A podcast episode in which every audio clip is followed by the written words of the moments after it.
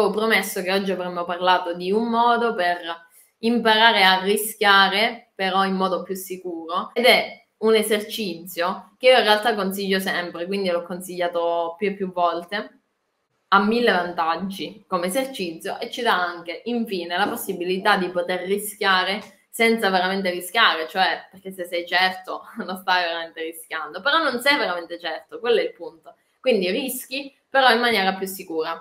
Come si fa? In pratica, eh, l'esercizio da fare è il seguente, sembra una cosa banale, ma in realtà non è banale e l'ho visto anche con le persone a cui ho spiegato questa cosa e che poi effettivamente l'hanno applicata sempre, cioè ogni volta che facevano un esercizio, un quiz. Il tutto consiste nel acquisire un'abitudine, nell'acquisire un'abitudine e l'abitudine è la seguente. Voi avete un quiz di qualsiasi genere e di qualsiasi materia tendenzialmente, però ovviamente torna meglio per le materie come biologia, perché sono concettuali, quindi questa cosa è assurda per le materie come biologia, torna bene anche per le materie come fisica, torna bene per alcuni quiz di chimica, ma non per tutti, però soprattutto, ecco, torna bene per biologia. Per biologia io penso sia un, un, una manda al cielo. Consiste nel confutare tutte le risposte. Ora voi sicuramente, no? Avrete spesso, o se non spesso vi sarà capitato di farlo almeno una volta, avete magari visto un quiz e non sapevate la risposta corretta, quindi avete provato ad andare per esclusione. È una cosa anche intuitiva che le persone cercano di fare. Ora, questa cosa qui dell'esclusione eh, non dovrebbe essere usata come extremis, cioè se mi trovo davanti ad un quiz non so la risposta corretta, allora per forza provo ad escludere, ma dovrebbe essere un esercizio, secondo me si sente e si vede bene, grazie Livia, cioè Livia, grazie, semplicemente grazie. Ehm, dicevo, ehm, deve essere un esercizio, secondo me, cioè deve diventare un'abitudine.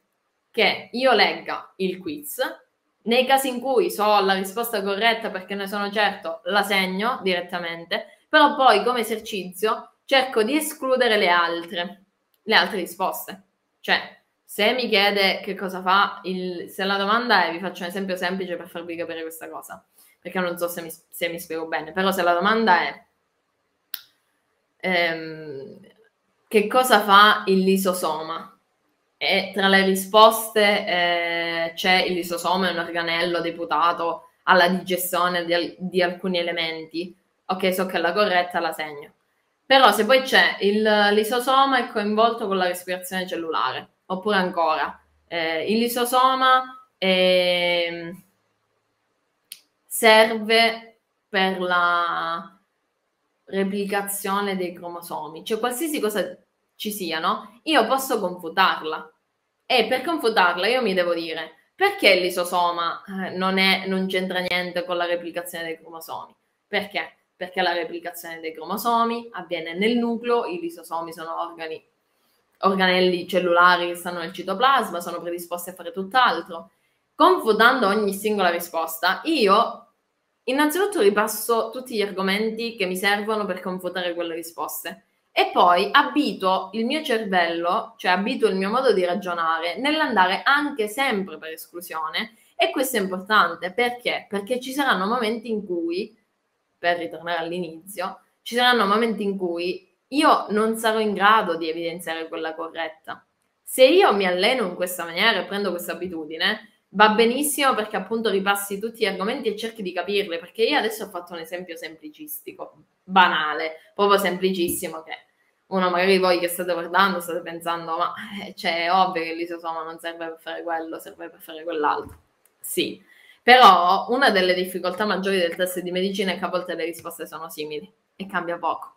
E se le risposte sono simili e cambia poco, voi dovete aver capito quell'argomento e non dovete averlo capito poco dovete averlo capito tanto e dovete averci ragionato tanto. Perché se le risposte sono simili, io so rispondere e so per certo che è corretta quella lì, se so fare questo lavoro di esclusione anche su cose che non sono banali. Questo è fondamentale.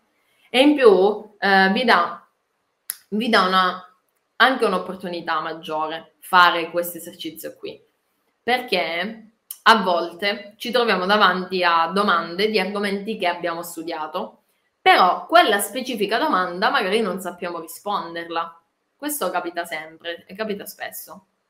Ovviamente ci sono dei modi per evitare che questo capiti e tutti questi modi si basano, spoiler, sul ragionamento, su, sullo sforzarsi sul ragionare l'argomento studiato, però questo è uno di quei modi cioè escludere, allenarsi ad escludere. Io la chiamo l'arte dell'esclusione. Questa cosa qui, ecco, vi aiuta perché vi dà la possibilità, nel caso in cui vi fanno una domanda su un argomento che avete studiato, ma quella specifica domanda non la sapete, perché magari è quel dettaglio che avete scordato, è quel dettaglio che non avete mai incontrato, è quel dettaglio che non, che non vi ricordate, Può essere qualsiasi, qualsiasi, il motivo per cui non sapete rispondere comunque a quella domanda su quell'argomento che avete studiato. Ecco lì, però, avendo le conoscenze dell'argomento che avete studiato, se siete allenati ad escludere confutando, cioè spiegando perché ogni risposta non è quella giusta, lì saprete rispondere.